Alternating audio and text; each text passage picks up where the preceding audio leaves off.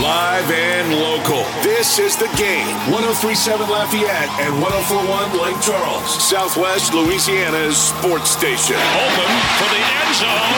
It's a Saints touchdown. It's time for two hours of the best sports talk on the airwaves.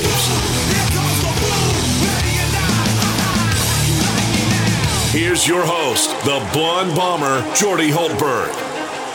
Good afternoon. Happy Friday to you and yours. December the 2nd, the year 2022. Hope you're having a fabulous day. It's a Chamber of Commerce day today. Spring like temperatures. The sun is out. It's a beautiful, beautiful day. Great start to the weekend. How will LSU play against Georgia? Oh, there's not not many people believe in LSU can can hang in there. Not many people thinking they can even cover the spread. Uh, we shall see. We got a busy football Friday plan for yours. All because all guided by uh, the man in the master control uh, suite um, producing this venture, and that's my main man James Mesh. And he's spinning the tunes, pushing all the buttons. He's on the campus of Delta Media, which houses KLWB, pardon me, which is 1037 Lafayette. We're also on in Lake Charles, 1041 FM. We're streaming around the world, 1037thegame.com, 1041thegame.com. And if you happen to be in the Acadiana area, you can turn on your television set, match the um, voice with a face because we are simulcast on Stadium 32.3 and 133 on LUS Fiber. Did you miss the headlines of the day?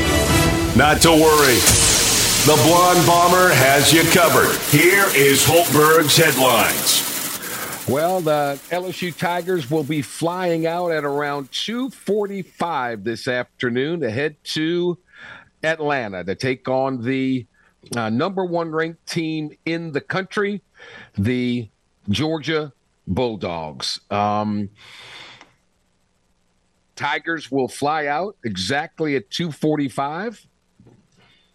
Uh, no, they depart for the campus at 2:45. They depart Baton Rouge at uh, four o'clock. They arrive in Atlanta at 5:25 Eastern time. They'll go and take, go immediately to immediately to the Mercedes-Benz Stadium for a walkthrough and all that kind of stuff.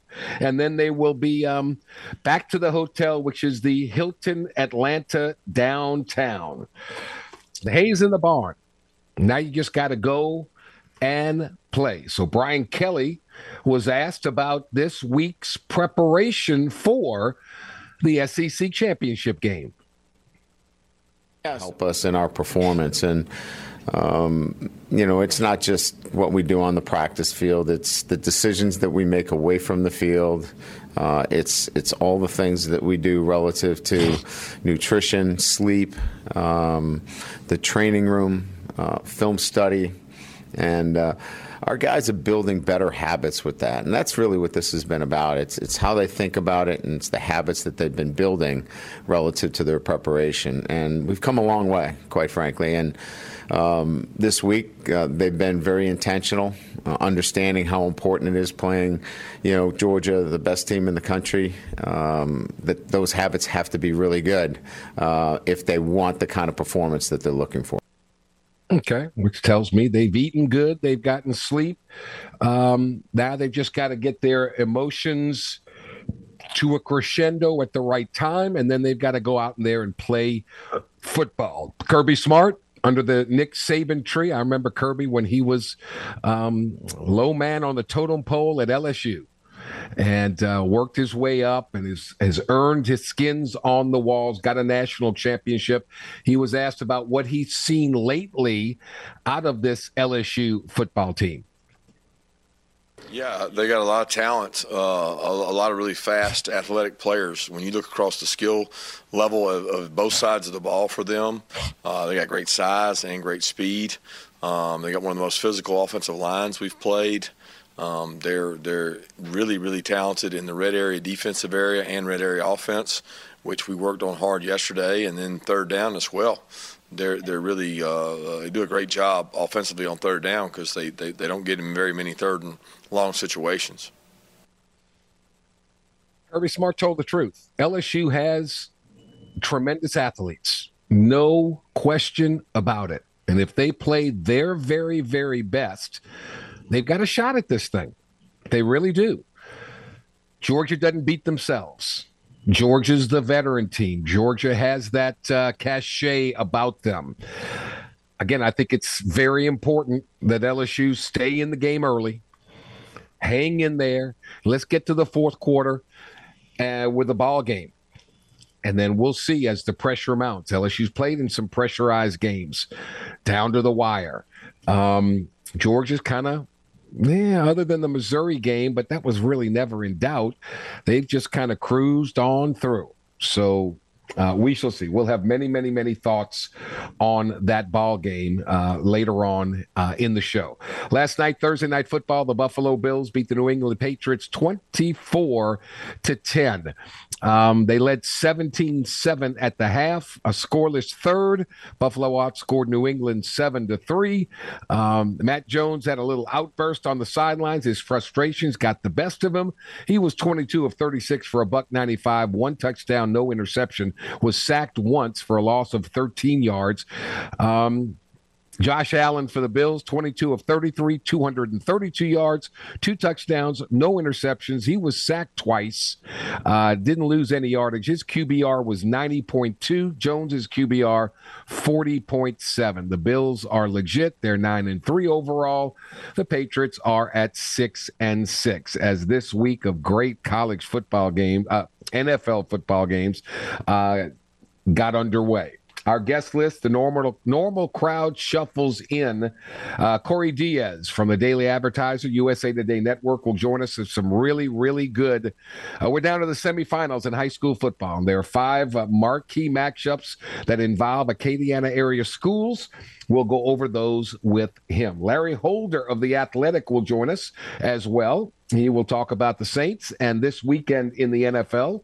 Some really great games. Blake Toppmeyer of the USA Today Network, he covers the SEC, will join us live from Atlanta in the three o'clock hour. And we'll get his thoughts on this SEC championship game.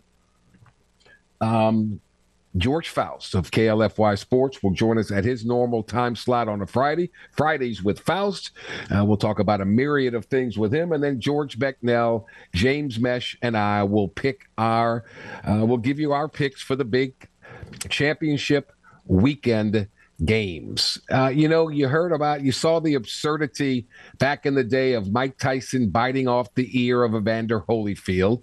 Well, now we have another little accusation, another little uh, situation where in Biloxi, Mississippi, a 51 year old by the name of Mark Wells has been accused of getting into an altercation with his playing partner after a round of golf and then went on to bite off the other man's nose in a casino parking lot later in the day. Wells was charged with felony mayhem. He walked out of jail within an hour of booking after paying 10% of his $50,000 bond. Well, okay. So if he paid the 5000 that tells me he beat the dude in golf. What's he getting all mad about and biting the guy's nose off? According to WXXV TV, the nose was not found at the scene. The victim was taken to the hospital. So, did Mark Wells bite off the nose and swallow the nose? I, I mean, what do you do? Uh, according to the Biloxi Sun Herald, Wells faces up to seven years in prison if convicted of the felony, which state law defines as a premeditated crime committed with the intent to kill, in which the suspect mutilates, disfigures, disables, or destroys someone's tongue, eye, lip, nose, limb, or another body part. Dude, anger management. You got to go take a course in that. Biting off the nose. Wow. Okay. Anyway, that's your uh, um, unbelievable story for the day. Uh, if you're needing to grab some Christmas gifts, then look no further than AcadianaDeals.com. Right now, you can score a discounted rate for vouchers to Bayou Pop Gourmet Popcorn. They've got more than 40 flavors. All right, Mudcat Whiskers, where you can get handcrafted beard grooming products, and Emmy's Ice Cream Bar, which offers up supreme ice cream. I mean, not just good, but supreme ice cream. You can get an additional 50% off this week only. Just use the discount code Delta50. That's Delta, the number five, the number zero, Delta 50 to score an additional discount at AcadianaDeals.com. Don't delay. This offer ends Friday at midnight. So go visit AcadianaDeals.com right now. Okay. So we've got uh, we got you covered the rest of the way. Guests galore, lots of fun things to talk about. We'll get things kicked off on this football Friday with semifinals in the LHSAA high school football playoffs. Corey Diaz will give his expert opinions when we return to the Jordy Hultberg Show here on the game 1037 Lafayette. 1041 Lake Charles. Your home for the SEC championship bound LSU Tigers and the World Series champion Houston Astros. Tune in every weekday at 8:15 a.m. and 3:15 p.m. for the LSU Sports Update, presented by Tibbs Trailers here on the game. 1037 Lafayette and 1041 Lake Charles, Southwest Louisiana's sports station. All right, we're back 16 minutes after the hour. I, I, really believe this is the most difficult game in the high school football playoffs because you're you can smell that that that that superdome in front of you and nobody wants to get their season cut off on the precipice of getting in there but that's where we are it's semifinal friday night uh, seven teams in acadiana remain in the playoffs hoping to earn their spot in Caesars Superdome next week. Semifinal. I think the semifinals are the toughest ones. I really, really, really do. Uh, let's get our first guest in for the day in the leadoff role. He is with um, USA Today and the Lafayette Daily Advertiser, Mr. Corey Diaz, and his thoughts on the semifinal playoff matchups in Acadiana. Corey, thanks for the time, man. How are you? Hey, Jordy, doing well, man. Uh, how are you guys? No, we're doing terrific. Um, nobody wants to see it end so quickly, but this—that's why I think these are the most uh, most stressful games of the year for those that are remaining. Yeah, no, you don't want to. Uh, man, talk about you know the, the biggest heartbreak you could have during a high school football season, right? Is, is getting basically one game away, one win away, and, and falling short. Um, you know, when I was in high school and playing high school basketball, we we we fell one win short of making the playoffs. It would have been the first time our basketball program had made the playoffs in ten years, and uh, I still remember vividly uh, the the initial rush of, of of just sadness and those feelings that that wash over you. So, um, yeah. You know, so to those kids that that unfortunately lose lose the game tonight, I I know what they're feeling. It's a really tough really really tough situation. Um, but you know, there there will also be a team on the other on the other sideline that will that will be uber excited, and uh, we'll have an opportunity to potentially win a, a, a state championship trophy the following weekend in New Orleans. All right, well, let's get to some of the big matchups. Um, Westgate knocked off Neville last week to advance to the semifinals. They're ten and three. They're the tenth seed. They got to go to Destrehan, the number three seed, who's been perfect. They're twelve and zero in the non-select Division One breakdown. Um, what do you think of this one? Yeah, look, I'll, you know, Westgate to me was uh, coming out of the quarterfinals. I think it was they had the most surprising performance for me. Um, you know, I thought with what Neville brought down last week, especially on the defensive side of the ball, um, you know, not many teams all year long had done, you know, really much of anything against Neville's defense. Um, and and Westgate, wow, um, you know, Jabari Antoine at quarterback and, and Amaz Eugene had a big game out wide. Uh, you know, uh, Dedrick uh, Latulis uh, had another big game. I mean, they were they were able to spread the ball around and find some creases and some space, you know, in Neville's defense and score just enough points uh, last week to win and get to the semifinals. And and look, Jordy Destrehan, um, I know they're the three seed, but uh, if you know if the if the athletic association didn't uh, change their um, you know their their format for the playoffs this year, they probably would. I think the lowest would have been a two seed in the old yeah. format. They could have possibly been the, the overall one seed in Class Five A. They're that good. Um, yeah, I think I think defensively, I think they're averaging giving up less than six points per game. Uh, they've got just athletes all over the field offensively. It's it's a tough draw for Westgate. Obviously, they have a lot of momentum going right now. Um, but going on the road, playing at Destrehan, that's a really tough place to win a football game.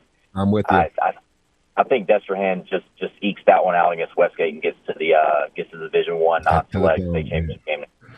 Destrehan is uh, really good. Tough, tough to beat at their place. Let's go uh, to the select division and select division four. Fourth seeded St. Martin's Episcopal. They're 11 and 1 at number one, Vermilion Catholic, 12 and 0 with a defense that might be the best in the state statistically. Yeah, here, here's your name, Jordy. Uh, Harlem Berry. Uh, he is St. Martin's uh, star running back. He is only a sophomore. This is a guy who I've, I've made a couple of calls around the state uh, this week, uh, just leading up to this game, just to kind of get a feel for who he is. Uh, everyone I've talked to said this guy will be playing on Saturdays for an SEC team in two years. Uh, he's that good. Uh, so this is going to be a huge test for Vermilion Catholic defense. Uh, talk about, you know, again, potentially the best defense in the state this year. I mean, less than less than four points a game. I mean, it, it's unheard of. Wow. Uh, wow. And, and it's a big, big test for them to slow down uh, Harlem Berry tonight. But you know, they they have faced some good running backs this year, and they I don't think they'll be shocked or surprised uh, by anything that St. Martin's will want to do offensively. And uh, you know, and that's the thing when your defense is that good, all you need all you need for your offense to do is to score, you know, once or twice, and that's usually enough. And that's kind of what they've done the last couple of weeks uh, you know, beat Southern Lab for the first time ever last week in the quarterfinals, 17 to seven. You know, offense scored just enough points to, to allow the defense to go out there and do its thing, and and uh, here they are in the semifinals. And and I, and I think Vermilion Catholic will will win tonight. They'll get to the Superdome next week. Uh, to be the first time, I believe, in nine years that they've gotten back to the Superdome. So they'll be excited about that. Good for them. All right, uh, Corey Diaz with us. Let's go to Select Division Two, a rematch of last season's semifinal matchup. Ed White, eleven and one. They they won the matchup with St. Thomas More a year ago, thirty-one to twenty-one. This time it's at St. Thomas More. The Cougs are eleven and one as well. Um, boy, this has all the makings of a, a really really close, good one. Yeah, yeah. I think I think both sides. I mean, this is um, you know, in any other year, this potentially could have been your you know your Division two uh, select state football championship game. You know, uh, I think both teams are, are that good. I think they're both uh, championship caliber.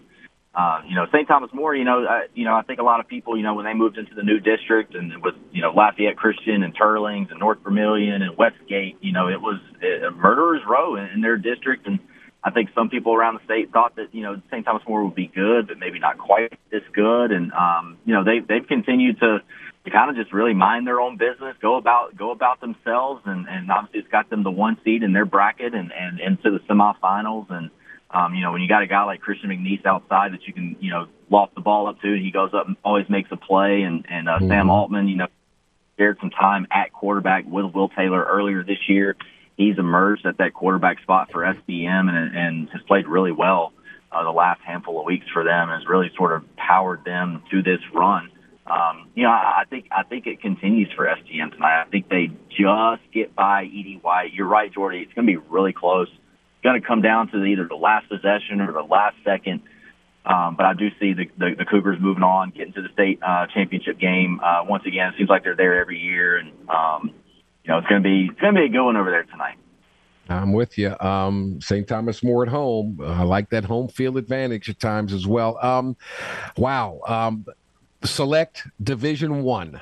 Um, Carencro, fresh off of a uh, uh, road win against Warren Easton. They're the eighth seed um, at nine and two. But man, Brother Martin out of New Orleans, uh, they have been you know, sometimes you catch lightning in a bottle. They're eight and five overall, but man, they beat Woodlawn of Baton Rouge, they beat St. Aug, they beat Northwood Shreveport. They have built some momentum, but this one's in the Crow Dome, baby. I I, I don't see Brother Martin coming out of this one. I like Carencro. What do you think? Yeah, I tell you what, you know, we talked about Westgate earlier, right? And and the big momentum uh, creating win over Neville. I don't think there's a hotter team in the entire state of Louisiana than Brother Martin right now. You know, they ended the regular season five and five. Uh, I think they I think they had lost um, I think four of their last six on the year.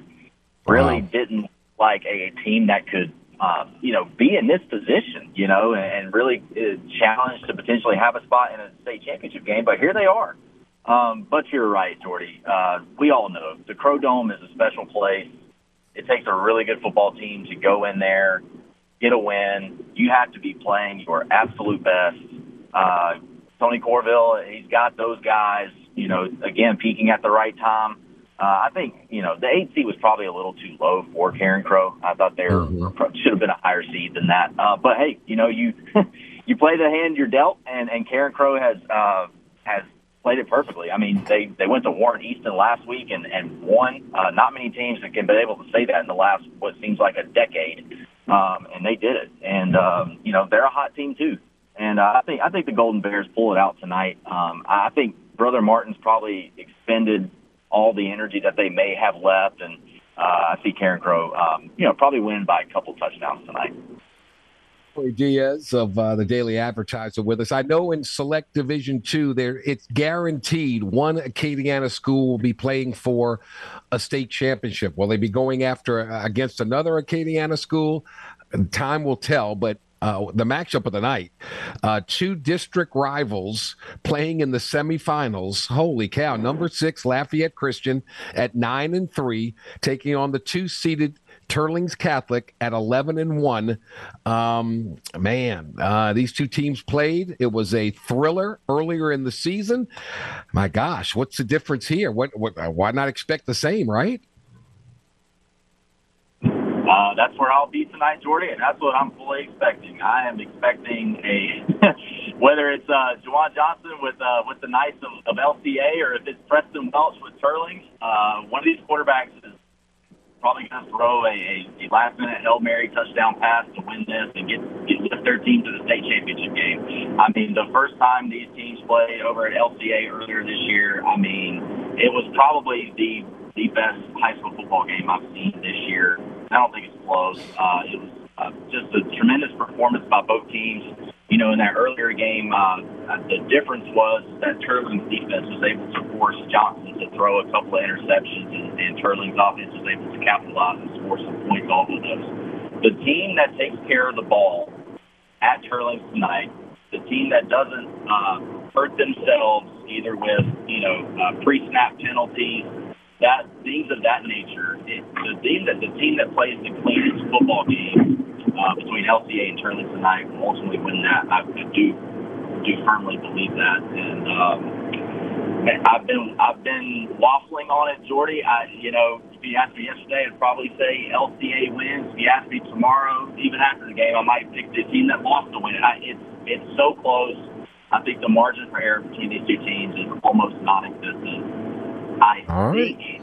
because the game is at Teurling, I'm giving the slightest of edges tonight to the Teurling Rebels. I think Teurling. Teurling's Rebels. All right. Well, that's where you'll be. Should be a fun, fun night. These are the toughest games to play uh, because you can taste that Superdome. Oh, it's so close. It's so close. Uh, but you got to take care of your business tonight. Fun time, semifinal action. Uh, Corey Diaz from the Daily Advertiser, USA Today. I greatly appreciate your time. Enjoy the ball games tonight, man. That'll, that'll be fun. Thank you. Yeah, man. You guys. Yep, looking forward to it. I'm, I'm sure everybody will have a good time tonight. It's going to be a lot of good football games. All right, buddy. You take care. Uh, the game wants to stuff your stocking with a $500 Visa gift card. It's the Christmas Comes Early sweepstakes presented by Armentor Jewelers. Simply enter in the Game Rewards Club at 1037thegame.com or 1041thegame.com for a chance to score a $500 Visa gift card. It's that easy. It's the Christmas Comes Early sweepstakes powered by Armentor Jewelers and the game 1037 Lafayette and 1041 Lake Charles, Southwest Louisiana's sports station. All right, we'll take a quick time out here. When we return, Larry Holder from The Athletic, all things involving the NFL. A busy, busy weekend. Of course, last night the Bills beat the Patriots. Saints end the week of this week of the NFL with a Monday night affair in Tampa Bay against Tom Brady and the Buccaneers. We'll get uh, Larry's thoughts on all that and more when we return here on the Jordy Hultberg Show on the game 1037 Lafayette and 1041 Lake Charles. Every day is a Chamber of Commerce kind of day when you're listening to the Jordy Hultberg Show. This is the game 1037 Lafayette and 1041 Lake Charles. Your home for the LSU Tigers and Houston Astros in Southwest Louisiana. All right, it's a Friday afternoon on this uh, December the 2nd. Beautiful day. We've got some big games. We haven't spent much time talking about one game down in New Orleans. It's a big one for a championship. So, uh, Larry Holder from The Athletic uh, joins us as he does just about each and every Friday, unless something pops up. Uh, but we're thrilled to have him today. Larry, long time no buddy. How are you? I am good. Uh, how are you today? I am terrific. Um, I know we talk about the NFL a lot, but I want to start on the college front. How about those Tulane Greenies? Um, an, another matchup with Gus Malzahn and Rhys Plumlee and the Uf, UCF. Um, man, I think Tulane's done a great job. I like Tulane in this game, man. I really do. Yeah, if they could learn from their mistake of last time, uh, basically, you know, Plumlee was able to run through them. I know he's a little bit banged up, so yeah. uh, that could that go helps. into Tulane's good favor. Uh, but look, it's it's certainly something we have never seen in New Orleans uh, with Tulane hosting the American Athletic Conference Championship game. Uh, it's going to be sold out. Uh, it's going to be a packed house, and look, for for Tulane, they win, they go to a New Year's Six bowl, probably awesome. the Cotton Bowl, and I mean it's it's something where they haven't been to a significant bowl of that nature since the 40s, like 1940s. So it yep. is one of this is huge. Look, yeah, easily one of the biggest games in the history of Tulane. I'll be there covering it, so uh, that's uh, uh, that's something that uh, I'm looking forward to. But yeah, I think that's you add that, and Tulane's kind of had a hectic week. You know, at one point they thought Willie Fritz was leaving for Georgia Tech, right. and all of a sudden the tide changes. Willie Fritz is staying put. And, I mean, look, it's a he has been a game changer for that program, and uh, you're really seeing the fruits uh, of that fruition uh, this year.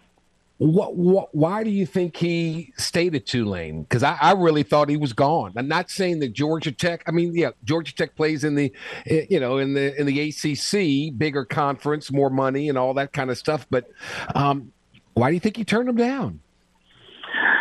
Hmm, I'm going to just kind of hypothesize here. Uh, knowing Willie, I've known him for quite some time since he's been here, and uh, he's a pretty open book. Like he was probably put in a bad situation that I'm sure Georgia Tech was talking to him. Yeah. I think it got leaked from their end. I don't think he necessarily appreciated that going into the biggest game of his career. Okay. okay. And Tulane probably stepped up to the plate again. I mean, uh, a couple of years ago, there were coaching inquiries for him to uh, maybe go elsewhere. Uh, but look, the, the, to me, that job made sense. Look, he came from Georgia Southern. Uh, he's got right. uh, he knows the area, and Georgia Tech, private school, knows how to navigate that uh, those waters uh, with Tulane. Right. But I think that the process probably he thought it stunk a little bit. And I mean, you know, he's he is an older coach. You know, he's in, in his early 60s, and maybe he thought he maybe has one more move in him, which this one might have made sense for him to do it. But I think he probably thought the process stunk, and Tulane has treated him better than anywhere else he's been. So I think add it all up, sees some promise, especially within the American, given the the, the conference is going to be changing. Uh, it's probably life's going to be maybe a little bit easier for him uh, because okay. some teams are moving on out and uh, they're they're going to be maybe a bigger fish in there. So add it all up, and uh, Tulane, I feel like got fortunate, and he's going to be staying put. Good for the Green Wave, absolutely. Um, yeah, he's done a he's done a great job. Well, how much? You've been to that state. How much? Does, how many people does it hold? 20, 20 something thousand? Probably max out at about thirty.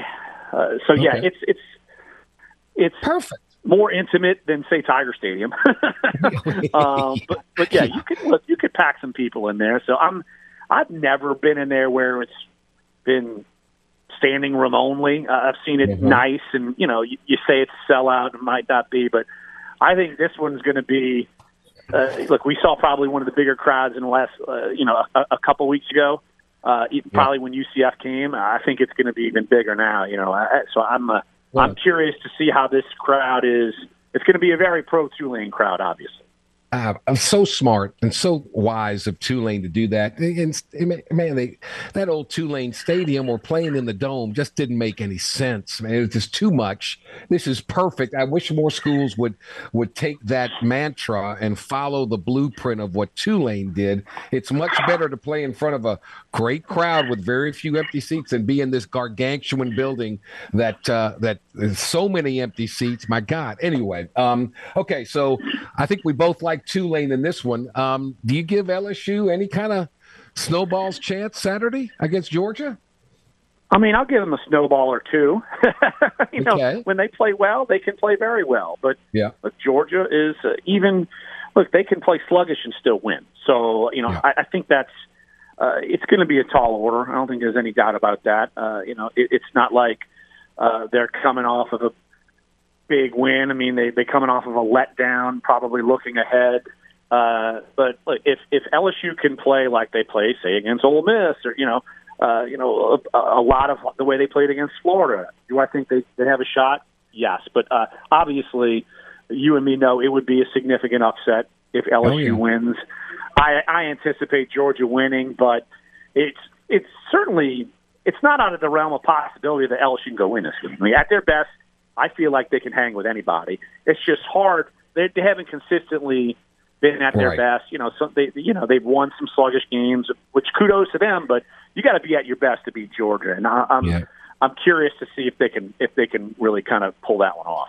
LSU's got the athletes to hang with them. Now the question is, do they execute? Do they not make the mistakes that uh, that tear you apart? And can they can they, like you said, play their very, very best. One thing Georgia has week in, week out, year in, it's amazing how many players they lost off the championship team a year ago uh, and haven't had a drop off. Their defense is almost as good from a numbers st- standpoint. The only number that counts to me is how many points do you give up? They gave up 10 a year ago. Oh my God, what a letdown. They're giving up 11 this year. Wow. Yeah, Georgia's really starting to look like the way Alabama rolls, right? You know, you're yep. just reloading yep. and you're good every year. And yep. I can't see that stopping. I mean, is Kirby Smart going to ever go anywhere? Probably not. No, no. you know, and uh, like plentiful recruiting and all that. So yeah, this is a and and look, we may be seeing what in the future. Maybe the SEC try to ponder getting away from divisions. That might hurt LSU. you know, so uh, you're you know, exactly right. With the, with the, yeah, with the change of the college football playoff landscape in, in a couple of years. So, um, but like 12 teams obviously will help the SEC, but still, yeah, Georgia's not going anywhere. I mean, they could, here's the thing. Two lost Georgia team would make the playoffs every year. So if, even if they slip the That's touch, right. they would That's still right. always be in the mix. Larry Holder of the Athletic. Okay, do we even give a? Oh, all right. Saints, Bucks, Monday night. I hate to keep saying this, but if the Saints win the thing, they're still not out of this deal. I mean, I, I, can't believe I'm saying it as bad as they are, but they're still not out of it. No, and they're playing Tampa, and uh, they typically play pretty well. Uh, you know, they were uh, we, we've seen them win plenty enough with the teams that you thought were not up for the challenge. I mean, look, they lost they lost earlier this year. It's the first time in re- regular season play that a Tom Brady led Tampa team won. Um, the Saints are getting seemingly a little bit healthier. Let's see uh, uh, who lines up uh, and, and plays this week, but still, uh, you got to give them a chance. I mean, like uh, it's they yeah. seem to have Tampa's number. Tampa's not playing well. No, no. one's playing well in the division, so it's yeah. uh, this whole division is still a coin flip. I don't care how bad you think the Saints are. This division is still a coin flip. Did you see this? I mean, I, I, never saw this coming. I thought the Saints would be really good this year. Boy, I, I missed out completely. Well, I think when you look at it, that I always thought there was a ceiling, like ten wins would be the ceiling. Like I didn't think yeah. they were going twelve and five or anything like that. But right. you knew that the floor was lower, and you're not getting as consistent quarterback play as you like. Um, defense is not playing as well as you thought. You got injuries all over the map. Um, people are wondering if Dennis Allen's the right coach. I mean, so you know, and how is it going to go later? But yeah, I, I think that's. Um, if the Saints would, like I said, if the Saints would have won ten games, I think that would have been a huge success because they would have maxed out there. I, I think that uh, uh, I didn't think they would be this bad, but I, I do think that uh, that the expectation level should have been a little bit lower. So I think you're, you know, okay. it's uh, it's it, it's not what you wanted, but this isn't a total. Shouldn't be a total shock that maybe the Saints took a big dip is Larry Holder of the Athletic. Um, what would it take, you think? Look, the Saints have five games left. Um, and uh, you know, th- this division's still up for grabs. Uh, uh, I can't believe I'm saying it. Saints are four and eight, so they've got five games left. Um, what if the Saints only win one of their last five and they finish with five wins and twelve losses? Is that um, Dennis Allen fireable offense there, or do you think no matter what, because this team doesn't make many changes very often. Do you think he comes back for another year? Maybe, maybe before what happened, maybe with the Pelicans last year.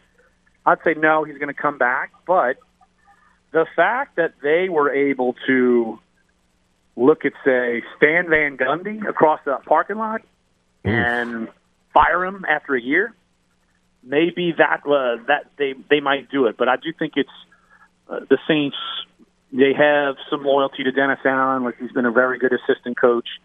Um, maybe they could say circumstances, but I do think though that it is uh, if they go five and twelve, uh, you have to take a good, serious, hard look yeah. at the yeah. head coach, certainly the staff. But you know, you got to take a look at everything, and if it doesn't work, you got to have the guts to move on. But I, you know, I don't know it's it's hard because, like I said, I um, the the Stan Van Gundy thing really sticks out to me. That you, they didn't really know Stan. I get it, but they went one and done and got rid of him. So right. would they do that to Dennis Allen? I mean, maybe there's a little bit pre- precedent there. Yeah, I, I, guess. Look, I know all the players hated Stan Van Gundy. They just hated him. I don't know how the players feel about Dennis Allen, and I don't know how the the leadership feels about Dennis Allen. But when the players don't like you, and, and the front office could see that plain and simple. Um, yeah, that was a nightmare. Um, some really good games in the NFL. I, I, Kansas City at Cincinnati. My gosh! And wh- what's this with Mahomes tipping off the the Chiefs? That yeah, you better you better pick me up here. I mean, if he hadn't said anything, the Saints would have had him. What's up with that? Well, well, yeah, I saw that interview, and he said he didn't really know how much the Saints were in, in, involved in that, but he, he, really? yeah, he would have definitely been a Saint. But uh, well, hey, I mean, look, he liked what he saw with Kansas City, I, and I also found it funny that uh, Matt Nagy, the offensive coordinator, uh, gave him all the plays to study, so he looked like a genius the next day, and it certain it certainly worked out. he yeah. went to where he needed to be, and certainly knows it, the system. Isn't it? Isn't it hard to believe that the Saints hold their future again to? To Sean Payton. We got to be begging somebody to get Sean Payton back into the league as a coach so we can get a draft pick out of this deal. Well, I think they were going to be doing that no matter what they finished. but still, yeah, yeah I, I think that look, there's there's no doubt there's going to be a market for him. Uh, what's the right place for him? He can afford to be picky. So yeah, I think that's uh, he's not desperate for a job. So I, uh, that's one everyone's going to be watching as soon as the final that Monday hits after Week 18. Who's gone? And Sean Payton will be a top candidate for any job he wants. What do you think his criteria is? I know he's he's going to want full control. He's going to have to have a really good quarterback. What, what do you think is the criteria? I think it starts with ownership that he trusts. Um, he's always been big publicly talking about uh, functional organizations, and that there are dysfunctional ones in the NFL. So he probably has teams that he would never go to. Uh, then, of course, front office personnel that he would trust, and then obviously quarterback. I mean, that's why uh, he many years ago when he was looking to be traded after the 2015 season, he wanted to go to Indy because Andrew Luck was there, and so I, you know, I think that was a a big pull on him, and so I, I think that uh, it's got to be three pronged, and it's got to be ownership he trusts, front office he trusts, quarterback he thinks he can coach for the next ten years. Hmm. Do you think the way Jerry Jones runs things, do you think he thinks that's a dysfunctional organization? No, I think he would go there. Now, I think okay. they would have to be, there would be some egos clashing a little bit, but, you know, I think that Jerry trusts Sean probably more than anybody and would probably I'm not going to say step out of the limelight, but allow Sean to be Sean. And I think that uh, he knows he would be able to look. They, they got pieces. Uh, you know, maybe oh, yeah. they're just a coach away, and so I think yeah. that's something where that is something we got to watch. Like, say if Dallas bows out in the first round, I they're agree. saying, "All right, we can go get Sean." They yep. will. They will fire Mike McCarthy. I, I don't think there's oh, any doubt in a heartbeat. Only way they don't is if he gets to a Super Bowl. I really believe that. Anything short of that, I think the Cowboys will go after Payton. I think they'll cut McCarthy as quickly as possible and uh, move on from there. We shall see.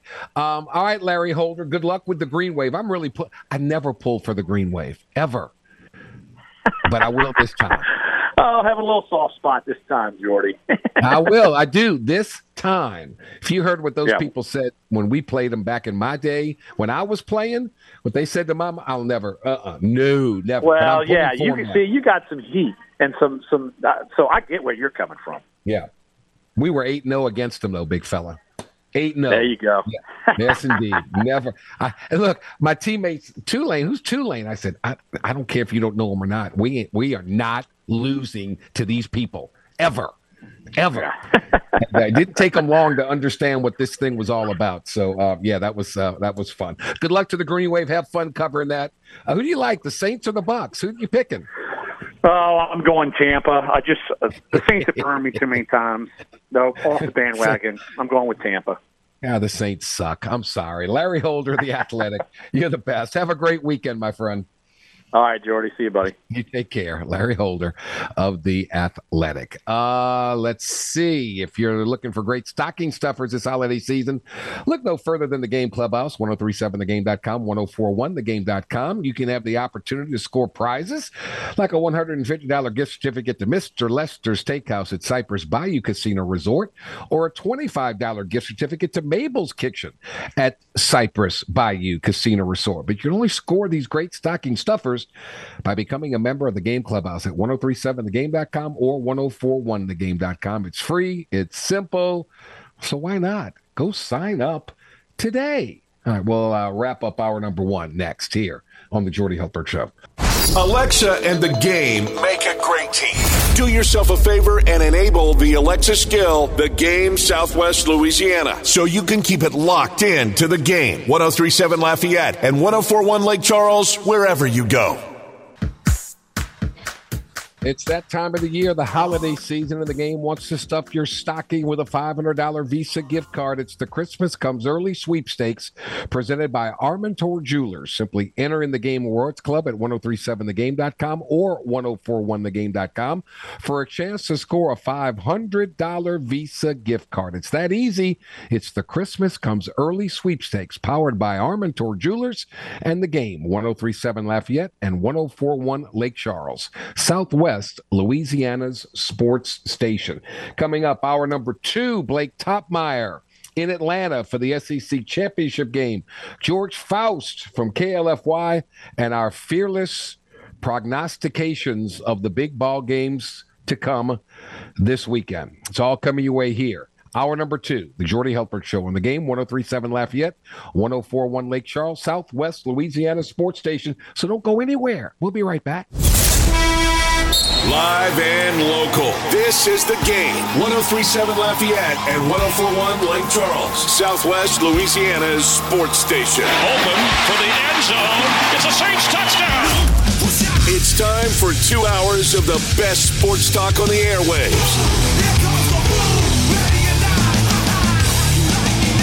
Here's your host, the blonde bomber, Jordy Hultberg. Hour number two of two, and away we go. James Mesh back in the Master Control Suite in the game studios in the producer's chair, which is on the campus of Delta Media, which houses KLWB, which is 1037 Lafayette. We're on 1041 in Lake Charles, streaming around the world, 1037thegame.com, 1041thegame.com.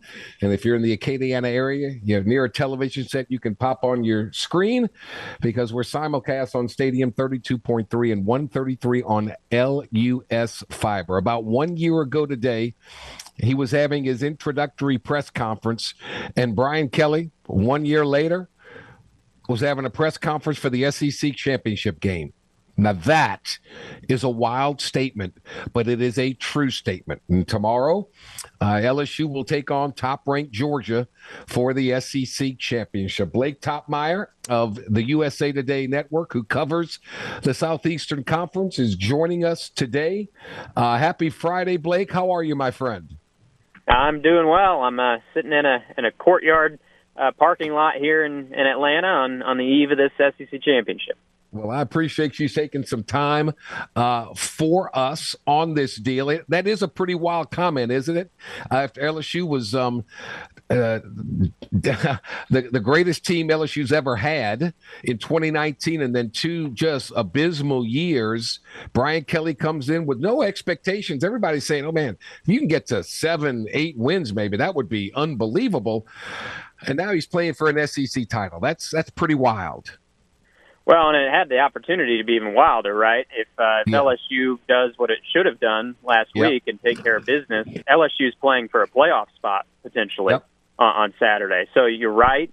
Um, I mean, it is kind of uh, a, a great moment that, that LSU is playing here, but oh, what could have been? I mean, truly, LSU would be knocking on the door of the college football playoff, and if they beat Georgia – um, if there was any opening, if, if there was a sliver of opening, if, if USC yep. stumbled, maybe even if they didn't, frankly, uh, I think it would have been hard to keep a SEC champion LSU out of the playoff. But it is what it is. Um, they lost to, to A and M, and so this matchup does lose a, some of its some of its luster. And right. yet, big picture wise, um, LSU took advantage of a, of a down year in, in the West and became the, the best of the West. And I think there is uh, certainly some credit due there for, for Brian Kelly. Uh, by and large, despite the dis- disappointment last week, uh, was a was a solid debut season. I think.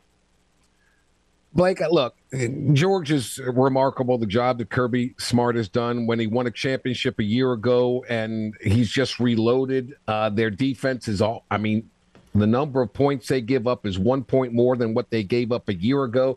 So to me, this game, look, but LSU has great athletes, and they've shown against teams like Alabama and Ole Miss when they play well, they're pretty good, pretty darn good. So, which team do you think comes into this thing with the most motivation, the most energy, the most enthusiasm? I would think it's Georgia. I think Georgia wants that number one seed. Um, I, I know there's been talk of well, how how important is this SEC championship to to Georgia? I don't buy that line of thinking. I think this is something. I mean, Georgia wants. They didn't win the, the SEC championship last year. That's one thing people right. people forget because they won the won the national title. They didn't win the SEC. Um, I think this team is is hungry for the SEC championship. I think they want to play uh, in Atlanta as the number one seed in the first round of the playoffs, rather than take the chance uh, of, of getting sent off uh, to to Arizona to play a semifinal game, or as, as a two, or, or even potentially number three seed. Um, I think they have more to play for. Uh, for LSU, I think they would have had everything to play for if if they won last week, and that doesn't mean they're going to roll over. But when you consider um, Georgia, as you as you pointed out, Georgia on paper is is the better team. Um, and that, that's not a question. And and I think they they do have more to play for. LSU's been dangerous this year. Um, I'll say though, facing Georgia's defense as compared to Alabama's defense or Ole Miss's defense, yeah. uh, it's, not comparable. This is not a typical uh, Bama defense. This is not the peak of the dynasty type Alabama right. defense. Again, credit to LSU for taking advantage of that. But facing Georgia uh, in that secondary, mm, that's that's a whole different animal. yeah. Blake Toppmeyer uh, with us today. LSU, uh, a 17 and a half point underdog in this thing. Um, is this Georgia team better than the team that uh, won it all a year ago, in your opinion? I don't think they are. I think they're probably a, a tick behind last year's team. I think in certain areas they're better. I think their their defensive backfield, their secondary is better. Um, I think as a whole, I would have taken last year's Georgia team. Like if we're setting like Vegas odds, and you could somehow duplicate some of these players and have them on both rosters, right? The, right. the players that were on last year's team and uh, like Stetson Bennett, uh, you know, you'd be playing for both teams. Uh, if you had like a Vegas line of, of 2022 Georgia versus 2021 Georgia, I'd say 2021 Georgia last year's team would have been maybe like a four and a half point favorite. That would that'd okay. be my betting line, I guess I'd say on a on a neutral site uh, situation. But what's interesting is I don't know if Georgia has to be as good as last year's team to win the national championship because I don't think there's anybody else out there in college football who's as good uh, as last year's Georgia team was. I think that team, in a way, was almost a little underappreciated in the moment uh, because we we didn't know as the season unfolded. Like, is this team really going to win the national title? Is it going to be Alabama in the end? Um, mm-hmm. And it almost was, but yeah, I, I think they are probably a slight tick behind, but I still like them as the best team in the country. I don't think they're unbeatable. Um, right. I'd be curious to see a, a Southern Cal against Georgia in the college football playoff because Southern Cal does something different. You know, when people talk about Michigan, I think it's possible if Michigan has their best game uh, on a day where Georgia doesn't. I think Michigan can can beat Georgia. But I'm if both you. teams bring bring their good stuff, I feel like Michigan's kind of a, a similar version to Georgia, right? They win with defense, run game, and a quarterback who doesn't make many mistakes. That's, That's right. Georgia, um, and I think I just think Georgia's a little bit better at it. I look at Southern Cal. Um, do I like USC to beat Georgia? No, but in terms of like who who could upset Georgia, I don't know. I look at USC as a team with with an elite quarterback, um, and a, an elite wide receiver in, in Jordan Addison they, they've been scoring a bunch of points. Scoring a bunch of points against Georgia is going to be a different type of challenge. Um, they're they're not great on defense, but could they turn this game into you know a more high scoring game than Georgia likes if they meet in the semifinals? Maybe. Uh, I'd like Georgia, but I'd be interested to see that matchup. The only team that has beat Georgia the past two years had a Heisman Trophy winner at quarterback. That was Bryce Young last year. They had yeah. two really, really good receivers at that time because Jameson Williams was healthy uh, and John Metchie uh, played in that game, got injured, I believe, at some point in that SEC championship game. Uh, but point being that a Heisman winner at quarterback, they had elite wide receivers. Well, what does USC have? They're going to have very likely the Heisman winner at quarterback, uh, and they don't have two receivers like a Jameson Williams and Metchie, but they do have Jordan Addison, uh, who's one of the top receivers in college football. I don't think USC would beat Georgia, but that's the matchup I want to see. Yeah, that uh, that makes it, and I really believe it plays in Georgia's favor that Alabama's not going to, if all things end up as it, it should, of course, there could be chaos, but in all likelihood, Alabama is not going to get in there. You know, that fatigue of having to play against one another year after year after year, it was so much at stake. I, I think that behooves Georgia to have some fresh company along with them, don't you?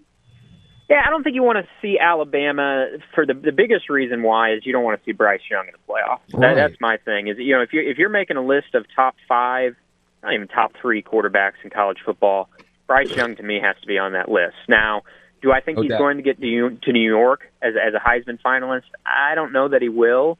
Um, you know, he missed a game. Uh, he played a few games where he wasn't 100 percent.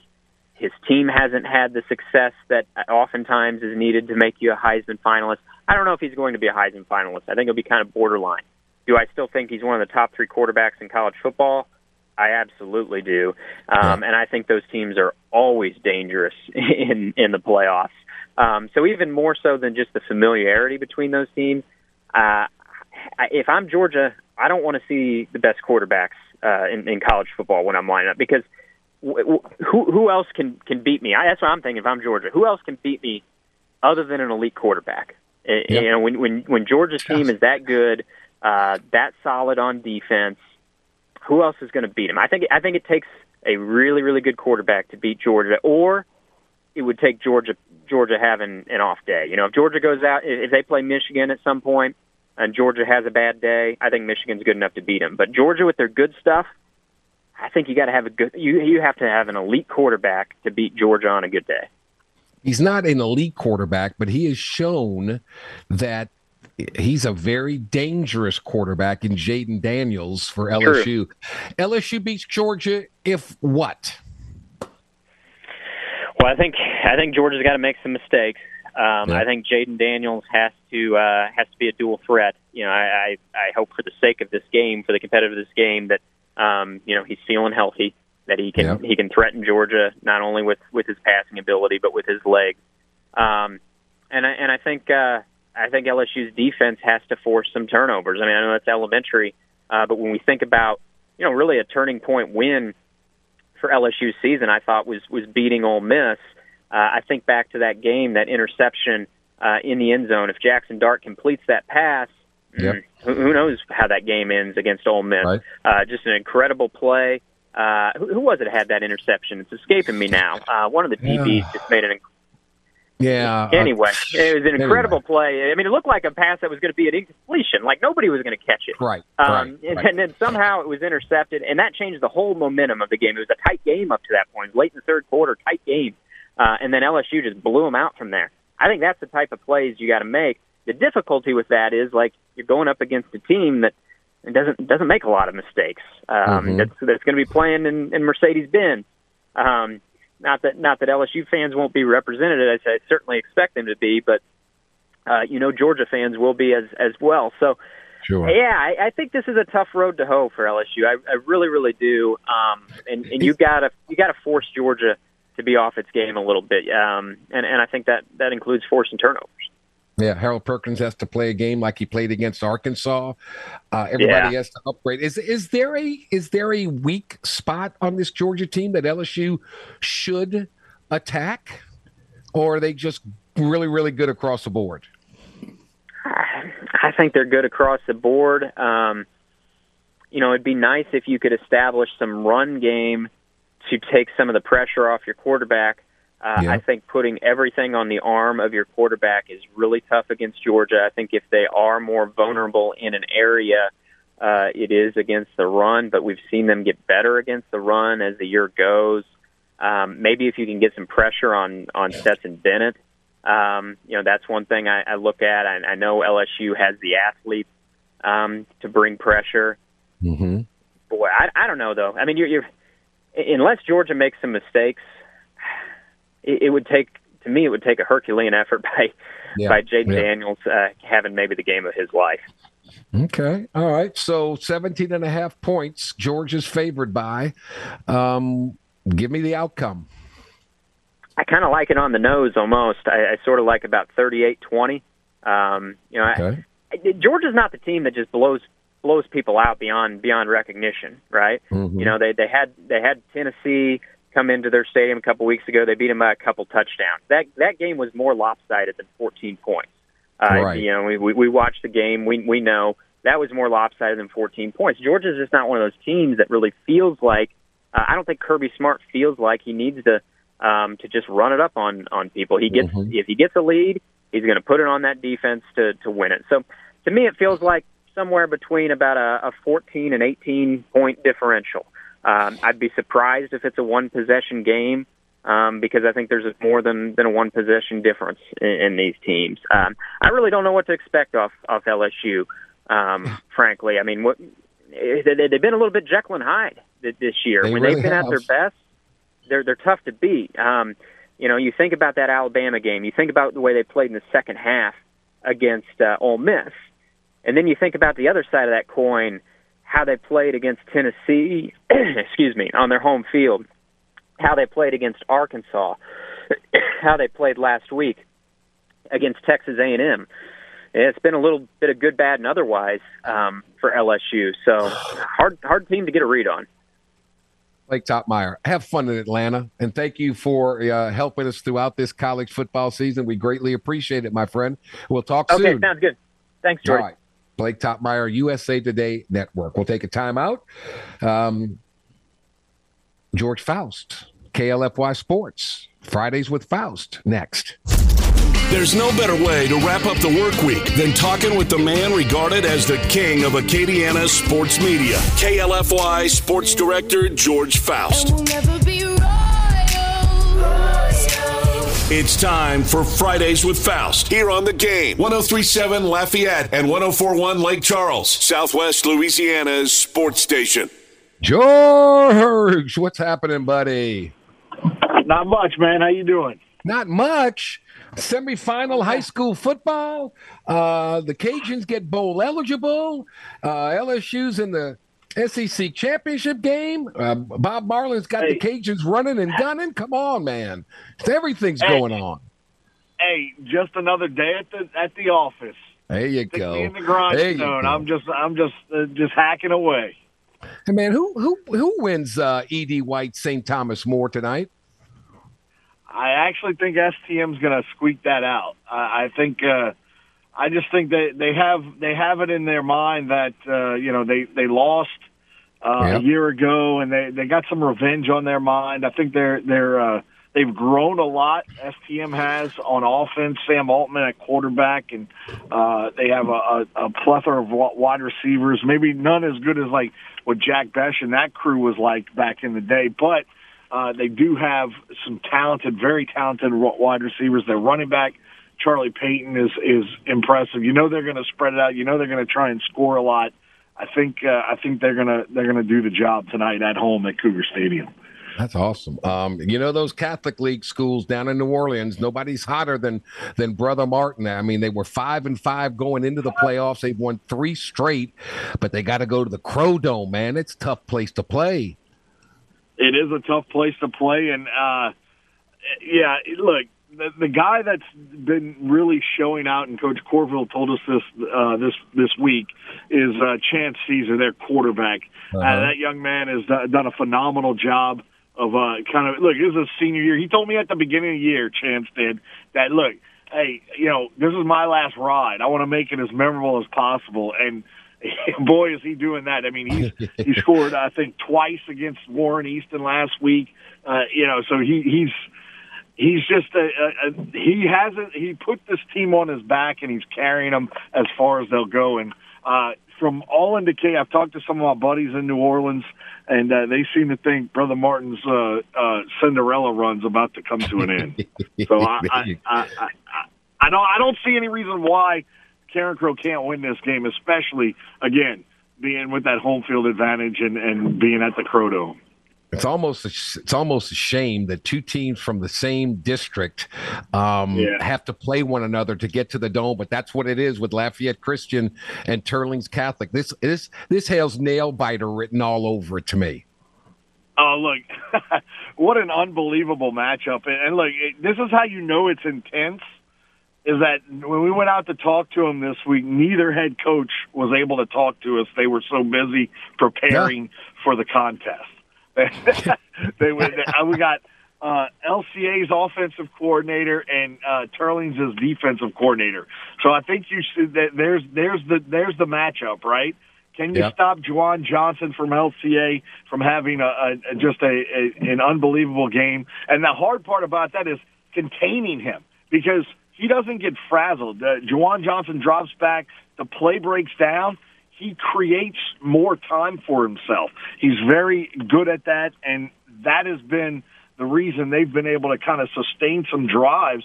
And even the last time Teurling, when Teurlings beat LCA uh, in Week Seven, it was a 21-17 game, and uh, but he, Ju'Juan Johnson, was doing that. He was escaping uh, some pressure and he even had a chance to to take the lead at one point, just kind of overshot the uh, the wide receiver a little bit. Mm-hmm. But uh, yeah, he, he he's the guy, and I, I think there's some there's maybe they didn't mean to do that and tell give us a telltale sign of what how they think this game's going to play out. But uh, like Teurling's defenses uh, came to play the last time these two teams played, and uh, they brought it. So I don't expect anything different in this game. This is one of those games, this LCA Teurling's game. It's one of these games where uh, in a few years, people are going to look back on this game and they're going to go, man, do you remember there was like 10,000 people at Charlie Drummond Field and it was yeah. unbelievable. You know, like I was there and, you know, one of those type of games. I think that's what,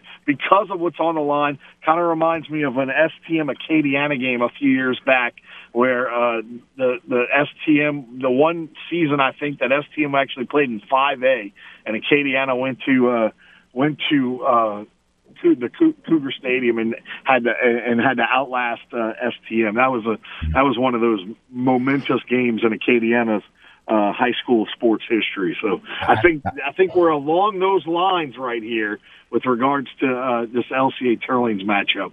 Uh, and if it's not, we're building it up like it is because of, of the way yeah. the first the first game went. I think these are the most pressurized games because you're so close to the Superdome, and this right. is when the nerves come in. And I think you couldn't get those coaches because I really believe the good coaches these two teams know one another. They play every year. So they got to come out and maybe have the same play, but do it in a different formation just to try and confuse the opponent. So I think that's what right. the tinkering is. They, they're going to do what they do to get here, that got them here, but they're going to try and make it look a little bit different, you know, from the onset. And, and we'll see. Right. We'll see. But yeah, should be yep, terrific. Yeah, it's, it's going to be a good one. I, I I get what you're saying because everybody knows everybody at this point, right? You know, you kind of right. have seen what everybody does, and yeah, I get it. Yeah, I'm with you. Um, nothing like high school playoffs. It's it's really really cool. How would you uh, surmise the Cajuns football season? I I thought they closed out. I mean, that in a game they had to have, they went on the road and thoroughly thoroughly took apart Texas State to finish six and six. How would you rate the job done this year? I, would say it's it's pretty much what we expected. I, I think at the beginning of the year we were wearing some rose-colored glasses with regards to how how good the team might be, and we maybe underestimated underestimated a little bit how good, uh, like the the adjustment phase of losing Billy Napier and introducing Coach Des and and him uh, adjusting to the, the the role of a head coach. And so I think what you what you end up seeing is you know they they finally kind of got their got their uh, legs underneath them a little bit, if you will.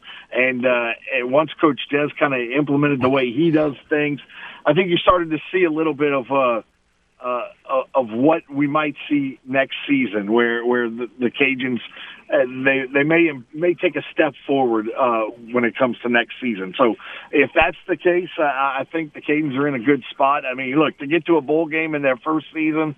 Uh, yeah. That's that's a big deal. I I, I really believe that uh, in Coach Des's first season, um, or, or be bowl eligible. I, I assume they're going to get a bowl game. I can't imagine that they wouldn't, but you know, are there enough bowls? I think I think so. Yeah, you know, they, I, they, yeah. there's the Independence Bowl that's looking at them. I think, and then there's a few other ones that that are that are possible. I, I thought the Independence Bowl was tied in with the Big Twelve and the SEC, but maybe that had changed. That's changed. So I, I, I could be wrong on that. They'll go somewhere. They'll go somewhere. Um, all right. So you'll be at. Uh, LCA and Teurlings tonight, correct?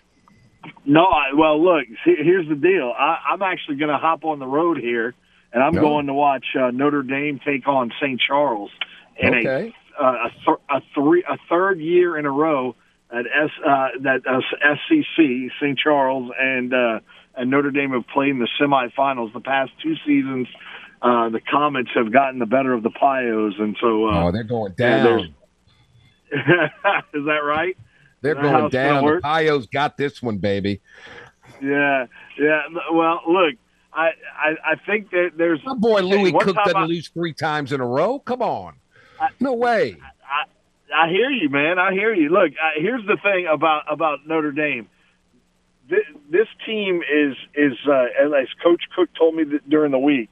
This team seems to be built for um, a, being able to handle adversity in a game, and uh, that's something they kind of built on. He, he told me, look, that's why we play the the non-district schedule we play because we know who we're going to end up playing in the postseason, right? right he says. Right. So that's why we played Southside. That's why we played Teurlings. That's uh, you know we we played our, our uh, Cecilia, another playoff team. Uh, that's why you go out and you play those tough games in the first five weeks of the season, because yeah. you know at the you play those tough games. That's going to build your character up a little bit for the postseason. And and once again, here we are, Comets and Pios for a chance to go to the dome. George Faust, KLFY. You're the king. Enjoy, my friend, and thank you so much. All right, man. Talk to you soon. You got it. Tune in next week to Jordy Hultberg for Fridays with Faust here on the game 1037 Lafayette and 1041 Lake Charles, Southwest Louisiana's sports station. The Jordy Hultberg Show prides itself on settling for nothing less than the best. You're simply the best. This thing has a variety of nauseating aspects to it. Jordy has the best takes, the best guests, and let's be honest, the best nickname. The Blonde Bomber is cool as hell. I agree. All right, let's play ball. Back to only the best on the game. 1037 Lafayette and 1041 Lake Charles, Southwest Louisiana's sports station. All right, my favorite segment of the week, my favorite day of the week. It's time to make some picks at 35 minutes after the hour on this Friday, December 2nd. James Mesh back in the Master Control Suite. We welcome in my buddy George Becknell. Bye, George. How are you, sir? Man, Jordy, I'm I'm fantastic. I, I wish I'd have hit him better on the golf course today, but other than that, it's, it's, it's a beautiful day. I'm good. It must be nice. All right, we got some games to go over. I'm going to start with James Mesh to start this thing off. We're going to flip flop the order a little bit. So, James, we start off with tonight the USC Trojans, number four seed in the land, against the number 11th seed Utah Utes for the Pac 12 championship game. Who do you like? I think the fact that USC only lost by one point to Utah last time I think it'll be difficult for Utah to win a second time, so I'm going to go with the Trojans and keep themselves in the playoffs. All right, they've got that quarterback in Caleb Williams. They've got that coach. Um, yeah, uh, George, what do you think? The Trojans or the Utes? I'm taking the Utes in this one. I just think Ooh.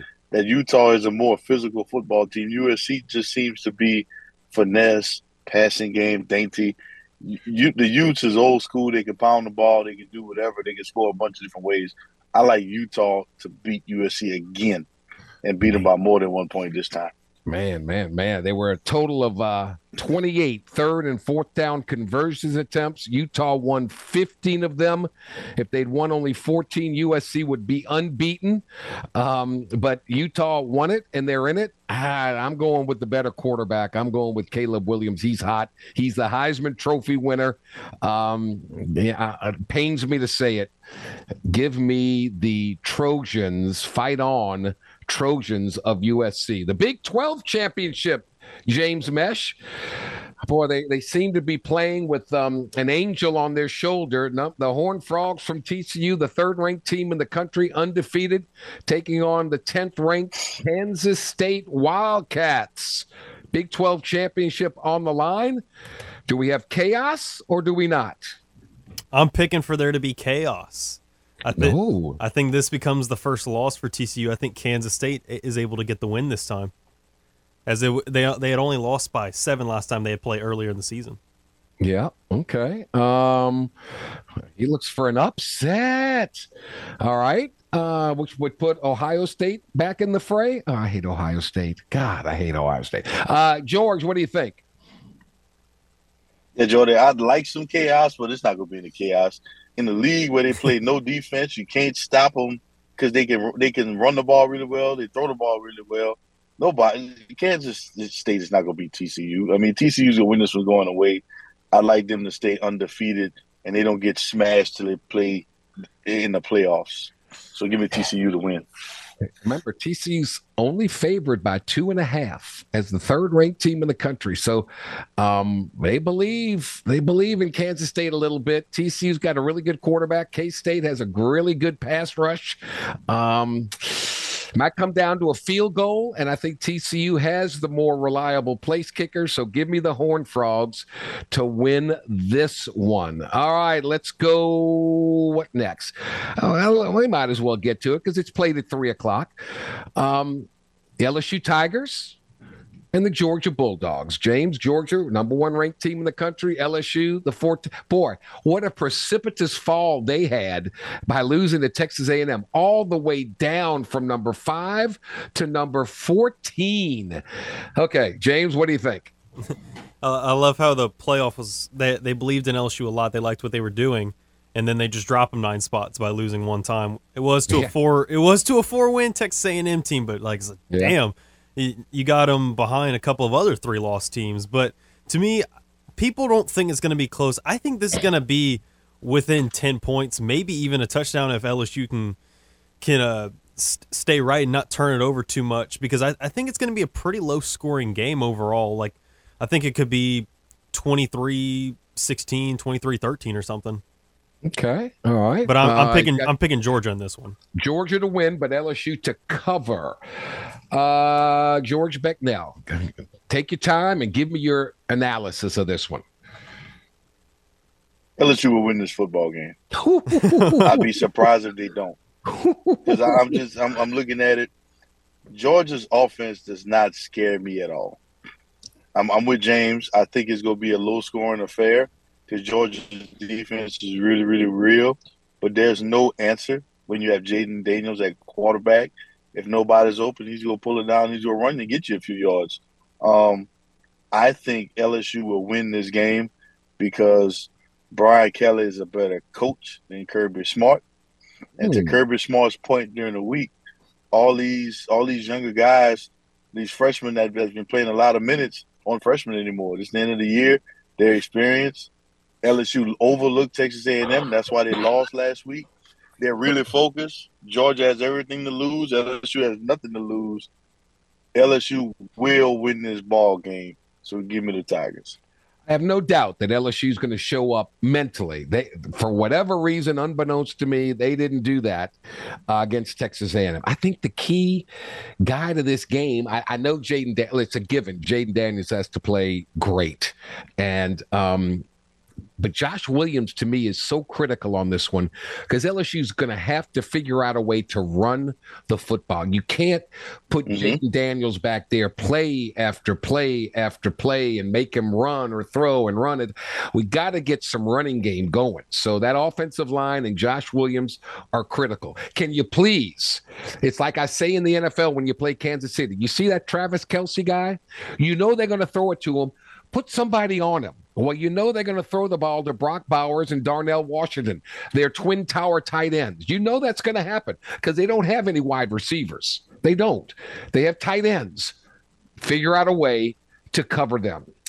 Only way LSU can win this thing is if Georgia helps them out.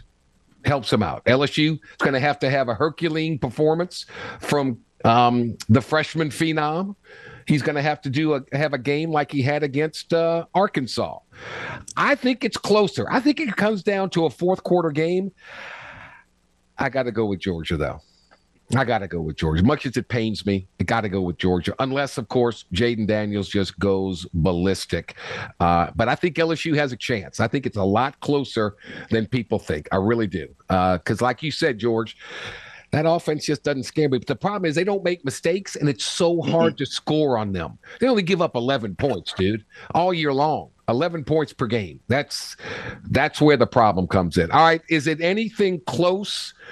James Mesh, the Big Ten championship, number two Michigan versus Purdue. Really?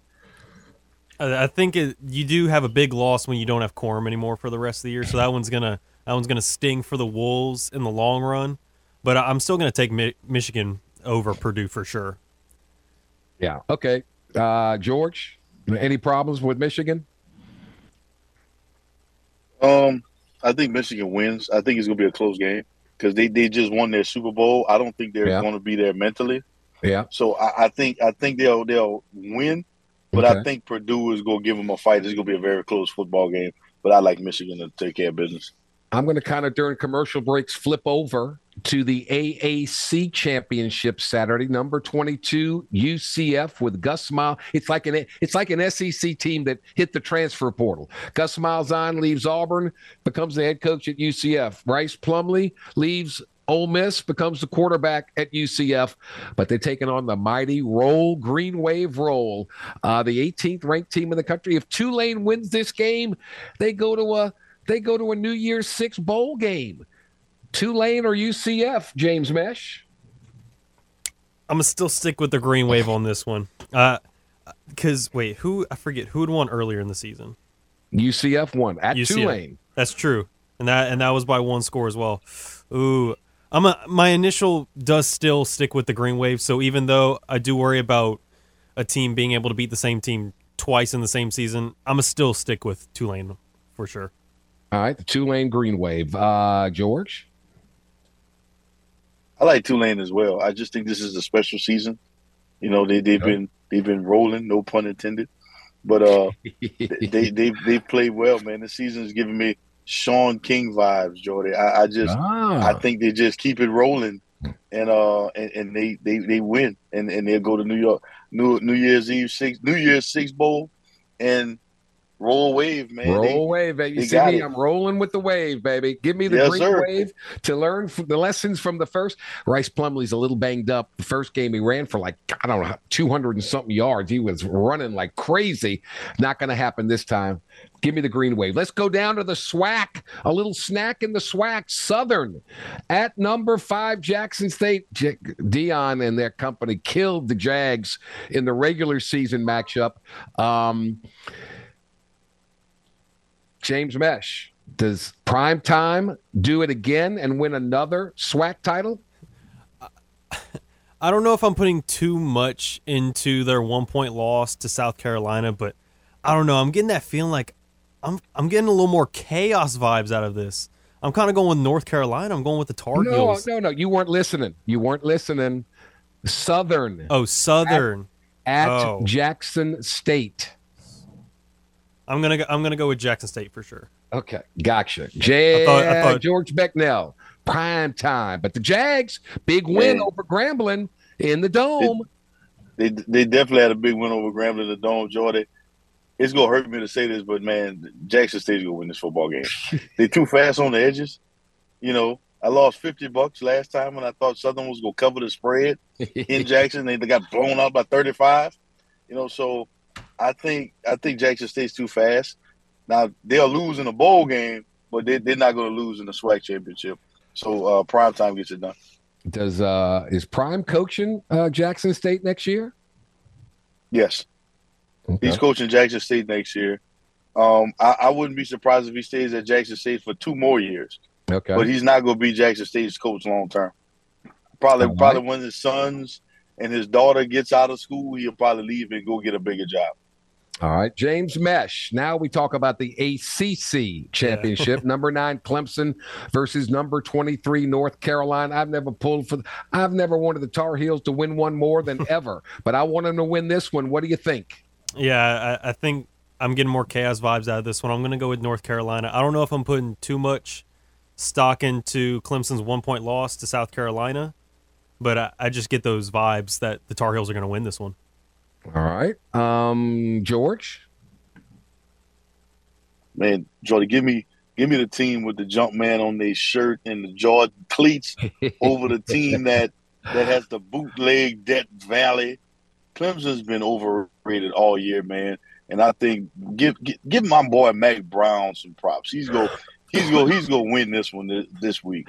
Sorry, Dabo. Give me the Tar Heels. Mack is gonna pass away on a sideline oh, absolutely. with a whistle around his neck. I'm telling you, the guy won't absolutely. retire. He just yeah. keeps going. Good for Mack. I remember when Mack was the offensive coordinator at LSU way, way, way, way back in the day. My goodness. Charlie Mack? Yeah, it was unbelievable. Uh, Clemson's lost two of four. To fall out of the college football playoff uh, hierarchy. North Carolina's lost two in a row since they clinched their division. Both teams' quarterbacks were awful last week, but I still like the North Carolina freshman better than the guy that I can't pronounce his last name for the Tigers. So uh, give me the better quarterback, TJ UJ, uh, what ukulele or whatever it is. I don't know. Uh, whatever. Try and spell that one. How would you like to be cursed as a kid and have that as your last name and have to spell that? I, I mean, how many times? Oh, forget it. Anyway, give no. me the North Carolina Tar Heels to beat Clemson and to send Dabo. He made you saw where he made everybody in the building, secretaries, um, uh, cafeteria workers, uh, the medical staff, all watched the game film from their last loss. Everybody had to sit there and watch it. What the heck is that all about? Is he crazy? Um, I mean, I mean that's that's the typical uh, University of Alabama graduate right there. Man, Foolish. I know we talked about this just being some conference championship games, but uh, James, Saints, Buccaneers, Monday Night Football. What do you think? I mean, I have I haven't been impressed with really most of the games, but especially not when it's a primetime game. Uh, I think the Bucks, even though they did lose, I, I still think they're going to win this game and take absolute control of this con- of this division and make it into the playoffs. While the Saints maybe win two more games, because I was looking at a pattern. They, they lose two, win one, lose two, win one. So lose to the Bucks, beat the Falcons, lose to the Browns and Eagles, and then finish the season six and eleven by beating the Panthers. I guess. That's that's not a good uh, pattern there, but it's it's an accurate pattern. I'm with you. All right, George, you're always black and gold, uh, tr- through and through. What do you think? Jordan, I, I have seen nothing from the Saints to let me know that they're gonna win this game. Like Dennis Allen needs to be fired. I don't I don't understand why he has a job. Pete Carmichael needs to be fired. I don't understand. But you know what? They go win. They go beat the Buccaneers just because nobody expects them to, for no other reason. Yeah, because they got Tom Brady's secret, and they they go out there, they go beat the Bucks, put themselves in the position to to have a shot for the division, and blow it. So they're gonna they're gonna go out there and win, but they're not going to the division. Is is Cam Jordan playing Sun, uh, Monday? Yeah, he's playing. He's playing. Mm-hmm. Okay. Um, boy, if you like offense, this is not the game to watch, in my opinion. Oh, is no. Lattimore coming back to play? That's the he's big practicing. That's he's practicing, so maybe maybe he plays and he he gets reacquainted with his boy Evans again. Um, yeah, that's always fun to watch. Uh, golly, it's more fun than the game like your pattern, James, you talked about. It's either feast or famine with Andy Dalton. I think I think it's time to feast. Uh, so I'm just going to throw caution to the wind. I, I kind of like your ph- philosophy, George. They're gonna they're gonna keep keep us hanging on for dear life, and then they're going to fall flat on their face at the end. So give me the Saints to win Monday night. They're going to wear those black helmets. If they are they going to wear black on black on black, black pants, black shirt. No, they. So so the NFL has a stupid rule that you can only wear alternate helmets with an alternate jersey. So the only alternate jersey they have are those white collar rush ones. Okay. So it's gonna be white jersey with the gold numbers, right? White pants, black helmets. Okay. Ooh, I don't know if I like that. They wore it in London. They, we'll they, were, they were all right. We'll see. I'll have to, I, I can't remember. I'll have to uh, view my judgment um, and and Alvin Kamara can't have another game like that. So give me the darn Saints. George, have a good weekend, buddy. Thank you so much. James, you as well. We'll come back. We'll wrap this bad boy up with a couple of birthday wishes. Uh, after this final timeout, the Jordy Hultberg Show on the game, 1037 Lafayette, 1041 Lake Charles. Your home for the SEC championship bound LSU Tigers and the World Series champion Houston Astros. Sign up right now for the Game Rewards Club at 1037thegame.com so you can score tickets, gift certificates, and more. This is the game 1037 Lafayette and 1041 Lake Charles, Southwest Louisiana's sports station. All right, we're finishing things up. LSU Hoops tonight. Uh, hosting UT Arlington at 7 p.m. before they go on a final exam break. Uh, they're six and one, trying to get to seven and one. Again, let's play somebody with a pulse, please. Um, if today, Friday, December 2nd, is your birthday, well, happy birthday from all of us to all of you. You share yours with um, he's 39 today. Aaron Rodgers of the Green Bay Packers, and from Louisiana, um, she's 41. Britney Spears. 41 years young today. Um, special thanks to all of our guests Corey Diaz, uh, talking high school playoffs, Larry Holder of The Athletic, Blake Toppmeyer, USA Today Network, George Faust from KLFY, George Becknell, and James Mesh. Uh, we'll find out where everybody goes bowling, and we'll talk about that on Monday. I hope everybody has a great weekend. Enjoy it. It's the Christmas season. Get out there and celebrate it. James, thank you for everything. Thanks to all of you for listening. Thanks to you, our partners that make it possible. Until Monday, God willing, I'm Jordy Hultberg. Stay thirsty, my friends. Stay healthy. Let's be kind to one another and and be happy. It beats the alternative. So long, everybody.